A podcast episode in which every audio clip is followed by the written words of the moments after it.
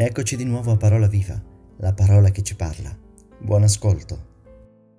Oggi il Vangelo ci presenta un Gesù che sembra essere apologetico, inizia a entrare nelle spiegazioni che a volte sono lunghe, a volte sono anche pesanti, e che deve spiegare il senso delle beatitudini che precedono questo testo. Sì, quelle che dicevano felici ricchi, felici che ride, felici chi rimane insensibile all'ingiustizia. Beh, avete capito di cosa sto parlando.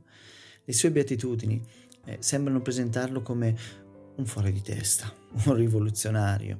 Per questo motivo ora Gesù riaggiusta il tiro. Non sono venuto ad abolire, ma a dare pieno compimento. Per molto tempo, e forse ancora oggi, si è pensato che l'espressione dare compimento significasse portare a termine, quasi a voler significare che ciò che ha proceduto Gesù fosse in qualche modo incompleto. Fortunatamente oggi studiosi e critici comprendono che le parole di Gesù non vanno in quella direzione, Gesù parla ai suoi confratelli giudei e sottolinea come il suo popolo abbia in qualche modo scordato non ciò che è stato lasciato scritto, ma il suo vero senso, il suo vero spirito.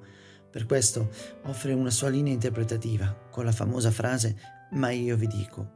Gesù resta fedele alla Torah, non la sostituisce con un altro insegnamento, ma vuole rivelarne la giustizia profonda e lo fa partire proprio da quel gesto così comune in tutti noi che commettiamo come grande peccato l'insulto, la diffamazione attraverso le nostre parole.